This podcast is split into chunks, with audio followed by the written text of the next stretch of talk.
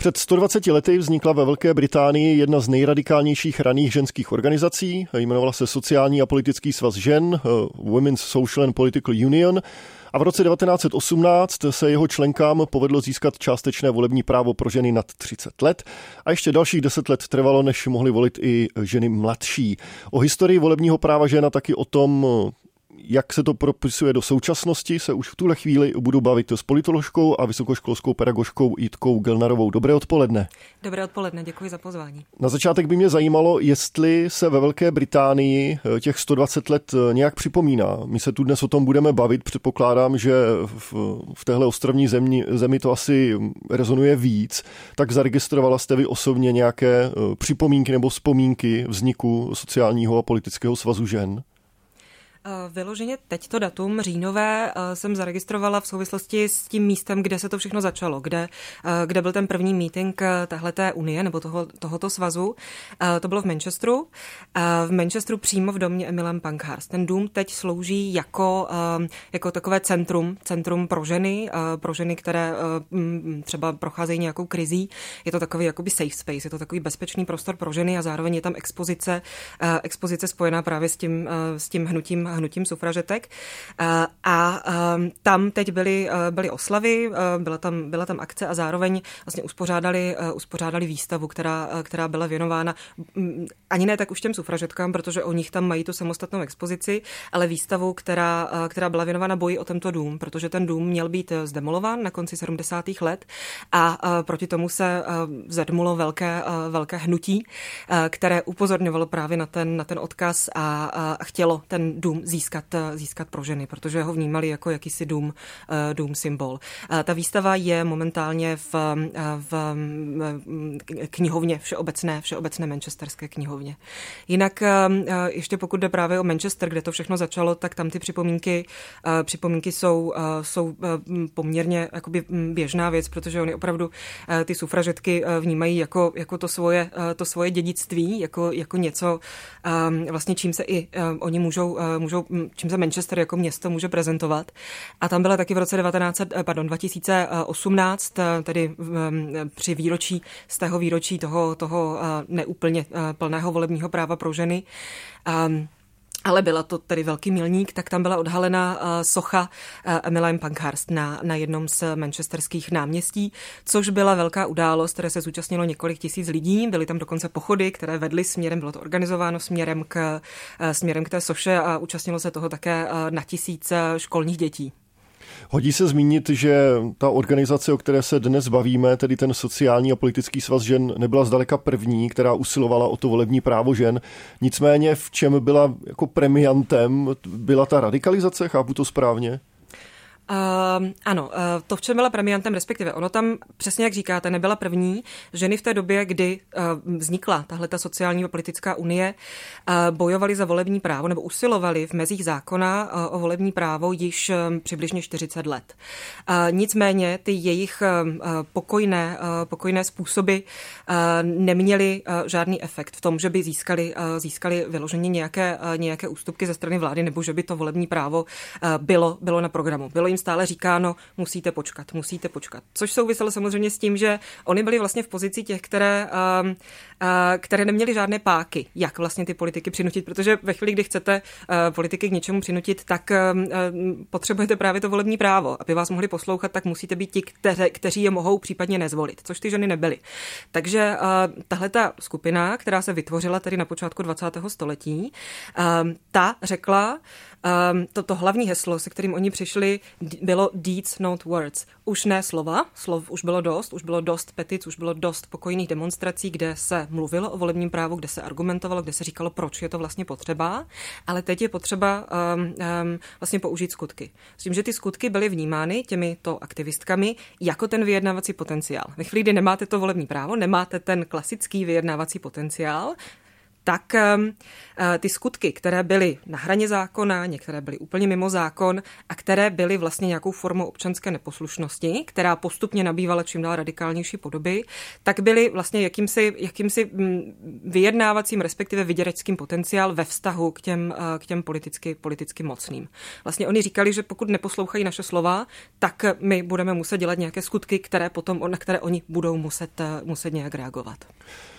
Trvalo to nicméně 15 let, tak eh, od, od vzniku té organizace a následně alespoň eh, částečného volebního práva žen v roce 1918, eh, tak je to dlouhá doba, nebo vlastně se to dá počítat jako úspěch, že ty radikální kroky vedly k tomu, že, že to, co se nepodařilo těm organizacím před nimi, tak sociální a politický svaz žen dokázal? Já si myslím, že se to nedá úplně takto, uh, uh, takto hodnotit, protože ono je to vždycky balík eh, řadu, řady různých uh, souvislostí.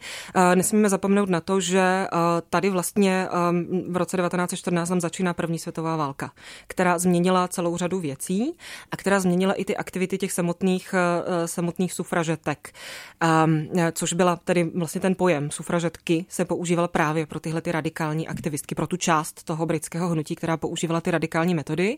A v tom roce 1914, nebo prostě za první světové války, ty, ty sufražetky byly velmi provládní a byly vlastně pro, oni um, vykonávali řadu, řadu aktivit ve prospěch uh, toho válečného úsilí a ve prospěch vítězství, uh, vítězství Velké, uh, Velké Británie. Oni například se podíleli na, vlastně tom, aby, aby vojáci skutečně jakoby narukovali. Chodili mezi, mezi, mezi muže a a těm, kteří odmítali narukovat, tak dávali třeba bílé, bílé květiny, což byla nějaká jako forma, jakým způsobem je, je donutit a jak je vlastně zviditelný, že to jsou ti, kteří nechtějí. Zároveň podporovali to, aby ženy se nějakými aktivitami podílely na, na tom válečném úsilí. Takže tady vlastně byl nějaký jakoby radikální šiv, kdy oni z těch proti těch aktivit, které byly proti té politické moci, najednou se dostali do situace, kdy vlastně podporovali tu politickou moc. A vůbec ta první světová válka měla samozřejmě velký vliv na to, jak potom Ehm, ta politická moc ehm, vlastně už se nemohla dovolit to, aby ignorovala, eh, ignorovala ten požadavek volebního práva žen, protože ta veřejnost eh, to vnímala jako, eh, jako velmi důležité, důležité téma.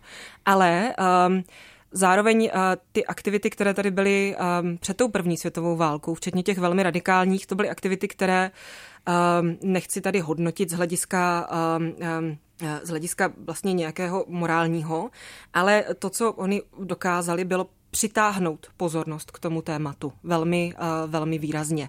Najednou to bylo uh, téma, které uh, opravdu plnilo titulky novin. Ve chvíli, kdy, kdy vám vybuchují poštovní schránky, kdy dochází k tomu, že, uh, že um, jsou exploze na nádražích, kdy, um, ale tam ještě zmíním jednu důležitou věc. Ty aktivistky vždy usilovaly o to, aby, aby nikdo nebyl zraněn. Tam byl cíl, nebo jeden vlastně, jedna z těch premis byla ta, že nesmí dojít k, um, ke ztrátě lidských životů nebo k jakýmkoliv zraněním. Což ale byla věc, kterou oni sami neměli úplně ve svých rukou. Ve chvíli, kdy dělali ty aktivity, které dělali, to znamená různé po domácku vyrobené eh, bomby nebo potom, eh, potom i ty žhářské útoky eh, vlastně v té, v té poslední fázi působení hnutí od toho roku 1900, 1912.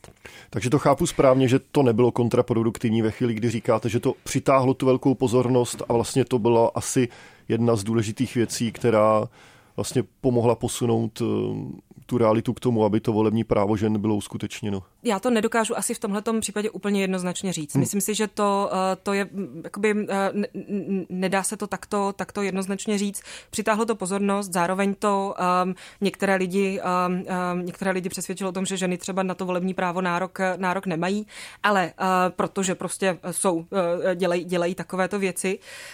Um, na druhou stranu, ve chvíli, kdyby oni ty, když se díváme čistě z hlediska toho, jestli to něčemu mohlo pomoct nebo ne, uh, tak bez toho, aby ty aktivity byly, tak by asi pravděpodobně stejně to, to volební právo v té, v té době nezískali. Jakoby ta vůle ze strany politické moci tam, uh, tam tak velká nebyla. Nicméně zároveň i část eh, těch členek, asi v souvislosti s tou postupnou radikalizací, tuhle hm, organizaci opustila, anebo vznikly nové, takže asi i tam, i uvnitř té samotné organizace byly rozpory o to, jakým způsobem usilovat eh, na veřejnosti o to volební právo žen. Ano, tam byly rozpory, zároveň uh, ty rozpory souvisely i s tím, jak ta organizace vlastně fungovala, jak byla vedená. Uh, já jsem nezmínila um, vlastně ty důležité postavy, které, které s tím byly vlastně na začátku spojeny. Uh, my si připomínáme um, výročí toho, uh, toho prvního setkání, uh, které bylo tedy v tom domě Emmeline Pankhurst a právě Emmeline Pankhurst byla ta, uh, ta zakladatelka, ta první postava a ze začátku to byla tak trošku právě jako si, jakási rodinná organizace. A ty, ty, tyhle ty postavy Emmeline Pankhurst a její, její dcera Christabel, to byly postavy, které, které to vedly.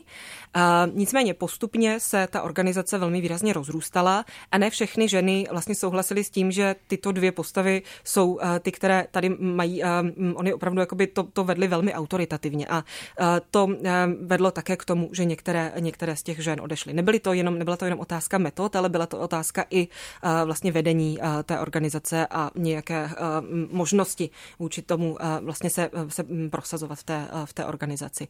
Některé z těch, eh, z těch aktivistek, které odešly, tak používali dále ty, ty radikální, mm. radikální metody. Už jsme zmiňovali některé z těch radikálních přístupů tohle svazu, jak upoutat pozornost, aby o nich bylo slyšet a vidět na veřejnosti v médiích. Nicméně těch metod byla spousta a vy jste mi tady během písničky prozradila, že byly hodně zajímavé. Tak pojďme k těm metodám, kromě vybuchujících schránek a, a nějakých podmácků vyrobených bomb na nádražích. Ano, ty metody byly zajímavé a vyvíjely se. Na začátku to bylo, byly metody, které bychom mohli vnímat jako občanskou neposlušnost, ale nebylo to vyloženě používání násilí. Ono občanskou neposlušností se v případě žen stávaly i věci, které muži normálně mohli, ale ženy nemohly. Například oni šli na meeting liberální strany, seděli na galerii a kdy ve chvíli, kdy zazněla otázka ze strany řečníka, jestli publikum, mužské publikum chce, má nějaké otázky, tak oni se na té galerii postavili a položili otázky otázku. Položili otázku, co liberální strana udělá pro, uh, pro volební právo žen. A to už byla v podstatě jako metoda, která nakonec vedla k tomu, vedla, vedlo to jakoby k velké, velké bouři ze strany publika. Uh, a uh, oni byli uh, nakonec, protože trvali na odpovědi na tu, na tu otázku, um, plus tam ještě vyvěsili banner Votes for Women a nakonec byli vyvedeni policií, oni se bránili a skončilo to celé u soudu, kdy museli zaplatit, zaplatit nebo měli zaplatit pokutu, kterou nezaplatili a šli do vězení. A to byla vlastně první, to bylo v roce 1905, taková to první akce a to bylo jejich první uvěznění. Eh, to vězení a uvězňování bylo velice, eh, velice časté. Ty ženy eh, ve vězení, když se dostaly vlastně při nějakých těch potičkách do vězení, tak tak oni odmítli, odmítali vlastně být ve vězení jako, eh, jako běžné vězenkyně, ale um, trvali na tom, že jsou politické vězenkyně, že jsou to vlastně političtí vězni, uh, což oni jim odmítali, uh, odmítali vlastně je uznat jako politické, uh, politické vězně a oni začali um, na to reagovat hladovkou. Hladovka, to byla další, uh, další věc, další metoda vlastně jejich boje, uh, boje za volební právo žen, uh, která často ústila potom v vlastně něco, co se nazývá force feeding, kdy oni byli vlastně nuceně, nuceně živiny, živeny pomocí prostě hadičky, kterou jim dávali, dávali do krku, což je jakási vlastně forma, mohli bychom to označit za formu, formu mučení. Potom to často končilo tak, že, že oni je pustili, aby trošku zesilili, potom je zase zavřeli. Jo? Že vlastně bylo to, jakoby, říkalo se tomu, jakoby kočka z myší, vlastně metoda vlastně, že, že kočka honí myš. Jo? Pak na chvilku pustí, potom, potom je zase zavřou. Takže ty ženy uh, vlastně byly potom velmi, uh, velmi fyzicky, uh, fyzicky ves, zesláble. To byla jedna, jedna z věcí. Uh, z těch dalších metod, které vlastně nebyly, byly protizákonné, ale nebyly násilné, byly třeba různé Eh, bojkoty, eh, například bojkot sčítání lidu. Oni říkali ve chvíli, kdy my, vy s námi nepočítáte, kdy my pro vás jakoby eh, nejsme, nejsme vlastně počít, vy nás, vy nás nepočí, s námi nepočítáte, tak my bude, ne, budeme odmítat to, abychom byli spočítány. Takže oni odmítali vlastně otevřít dveři, dveře těm sčítacím komisařům, oni si dělali různé, různé večírky vlastně sčítací, kdy, kdy Eh, vlastně mm, takto jako mm, kolektivně, eh, kolektivně protestovali. Jedna žena se dokonce zavřela v parlamentu eh, ve skříni v době, v době sčítání, sčítání lidu. Další věc, kterou... No a že vás přeruším, ano. do toho parlamentu tedy ženy měly normálně přístup, anebo se jim tam dařilo nějak vniknout? Ona se tam dostala pravděpodobně jakoby na galerii. Na galerii vlastně přístup měli, ale, ale jako do té budovy, do té budovy mohli. Um, Další věc, co dělali, tak bylo odmítání sčítání, odmítání vlastně placení daní. Říkali, to je, to je ten klasický vlastně argument, který je jako jeden z těch hlavních argumentů za volební právo žen. No taxation without representation. Ve chvíli, kdy my, nej, my jsme reprezentováni pomocí toho volebního práva, tak my nebudeme vlastně platit, platit daně. Ve chvíli, kdy platíme daně, tak bychom měli mít i, i volební právo. Další pak takové ty metody, které, které byly na, na ulici, jednak které oni normálně pořádali demonstrace, pořádali pochody, které, které bývaly, bývaly, pochod, bývaly mm, pokojné, ale potom, potom tam docházelo k různému násilí, které často bylo vyprovokováno i ze strany, ze strany třeba, třeba těch odpůrců, kteří, kteří tam, tam byli. Ty ženy rozbíjeli běžnou věcí bylo, bylo rozbíjení výloh. To je taková věc, která je známa v souvislosti se eh, sufražetkami. Ehm, eh, když ehm, oni odporovali potom policejní, ehm, eh, policejní moci tím, že se přivazovali třeba k různým uh, různým věcem na ulici, tak aby je neodvedli ti, neodvedli uh, policisté. To znamená, že vlastně oni si vzali sebou nějaký řetěz, přivázali se k něčemu, ti policisté je nemohli odvést. Později už potom měli sebou kleště, tak aby vlastně ty řetězy mohli, uh, mohli přímo, uh, přímo uh, jako, uh, aby, aby, aby je mohli odvést. Těch metod bylo, bylo mnoho. Používali třeba pro rozbíjení, rozbíjení výloh, používali um, sekáčky na karamely což byla taková běžná věc vlastně z, ženské, vlastně z domácnosti. Oni vlastně eh, obecně, ty, ty sufražetky, uh, pracovali s, s nástroji, které, které měli doma, které byly to často ženy v domácnosti. Um, tím se ukazuje vlastně to propojení té každodennosti a politiky. Ten sekáček na, na karamely, vlastně kladívko na karamely, na rozbíjení karamelu se tady stalo nějakou jako zbraní vlastně v politickém boji, kterou oni rozbíjeli výlohy. Nebo, nebo vlastně na, ty, na tu výrobu bomb používali plechovky třeba od, od hořtice, nebo, nebo plechovky, plechovky plechovky od mléka. Um, další věc, kterou dělali um, nebo z těch, z těch dalších e, nástrojů, to byl třeba Incoast, který, který měli doma, který používali právě tím, že ho dávali do těch poštovních schránek a ničili tím pádem ten, e, ten obsah těch poštovních stránek. Když jste zmínila, že všechny tyhle akce vlastně pomohly tomu tématu dostat se na veřejnost, dostat se do médií ve Velké Británii, tak mě zajímá, jestli se to odrazilo třeba i, i v zahraničí, konkrétně třeba tady u nás v Československu. Byly o tom ty informace? Rezonovalo to u nás nějak? Ano, rezonovalo to. Eh, v časopisech, které, eh, ve kterých vlastně publikovali aktivistky za, za volební právo tady, eh, tak sufražetky jsou zmiňované. Vlastně ta, tahle ta část toho britského hnutí za volební právo žen je tam speciálně zmiňována. S tím, že já osobně jsem nezaznamenala vyloženě nějaké projevy nějakého radikálního odsouzení těch jejich aktivit, ale vždycky to byla spíše Oni používají jiné metody než my, protože oni jsou v jiné situaci. Jo? A bylo tam zmiňováno to, že vlastně, že ty ženy ve Velké Británii bojují za volební právo žen už 50 let, nebo prostě už velmi dlouhou dobu, a že ty metody, tyto metody jsou výsledkem nějakého kontextu. Vycházejí právě z tohoto dlouhého boje, kdy, um, který neměl vlastně žádné, uh, žádné jakoby zásadní výsledky. Um, takže nebylo tam vyloženě odsouzení, ale byl tam, co tam jsem třeba zaznamenala, tak byl soucit. Uh, v roce 1913 byla uh, v Budapešti byla velká, uh, velká schůze uh, Mezinárodní aliance pro volební právo žen, které se zúčastnily právě i tyto britské sufražetky. A v české reportáži vlastně z téhleté, uh, z tohohle velkého schromáždění, tam se dočteme, že to byly vlastně ženy, které, že vlastně ta, um, ta reportující je tam viděla, že to byly ženy, které byly ve zuboženém stavu, ve velmi špatném stavu, že zrovna přišly z vězení a vlastně byla tam nějaká jakoby lítost eh, ve vztahu, ve vztahu k ním.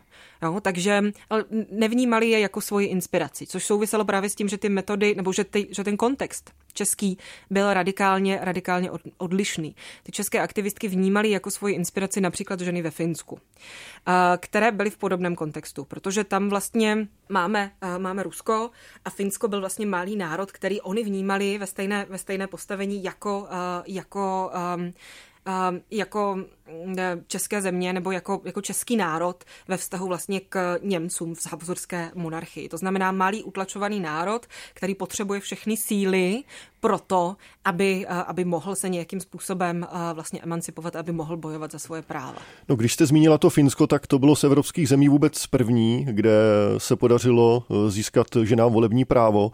U toho Finska bych ještě rád chvíli zůstal, alespoň jednou věcí, která mi připadá docela zajímavá, že hned vlastně rok poté, co ženy získaly volební právo, tak jich do, do parlamentu následně zasedlo 19, což je asi docela vysoké číslo v porovnání s tím, jak tomu bylo třeba u nás v Československu. To je poměrně vysoké číslo. U nás vlastně v Československu, nebo teda tam um, v Československu vlastně ženy získaly volební právo v roce, eh, tedy všechny ženy, pokud bereme to všeobecné eh, volební právo, tak všechny ženy získaly volební právo v roce, v roce 1920 jim bylo garantováno ústavou. Už předtím v roce 1919 mohli volit v, ve volbách volbách obecních.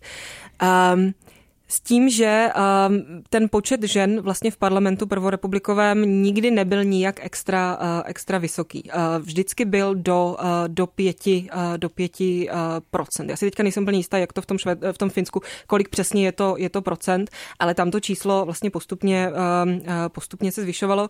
U nás vlastně bylo po celé období první republiky vlastně do těch, do těch pěti, pěti procent.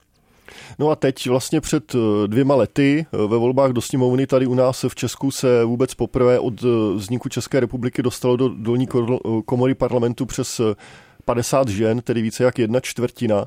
Jsme v tomhle ohledu v Evropě na tom dobře, špatně nebo průměrně? Jsme pod průměrem. Ten průměr je vlastně kolem 30%, takže na tom v Evropě z tohoto hlediska nejsme, nejsme velmi dobře. Uh, uh, premianty jsou tady, jsou tady zejména, uh, zejména severské země. Tím úplně jako největším premiantem z hlediska celkově gen, genderové rovnosti tak je, tak je Švédsko. Ale obecně ty severské země, Švédsko, Dánsko, uh, uh, Norsko, uh, jsou, uh, jsou na tom velmi dobře. Když odhlédneme od těch volebních práv, tak pořád je u nás daleko k rovnosti i co se týče platu a nebo třeba zastoupení žen ve vedoucích pozicích. Hmm, platí třeba premisa, že země, které zavedly právo žen nejdříve jsou napřed i v tomhle ohledu, v těch platových rovnostech a, a v, v počtu žen ve vedoucích pozicích, anebo to prostě jako nelze takhle zjednodušit?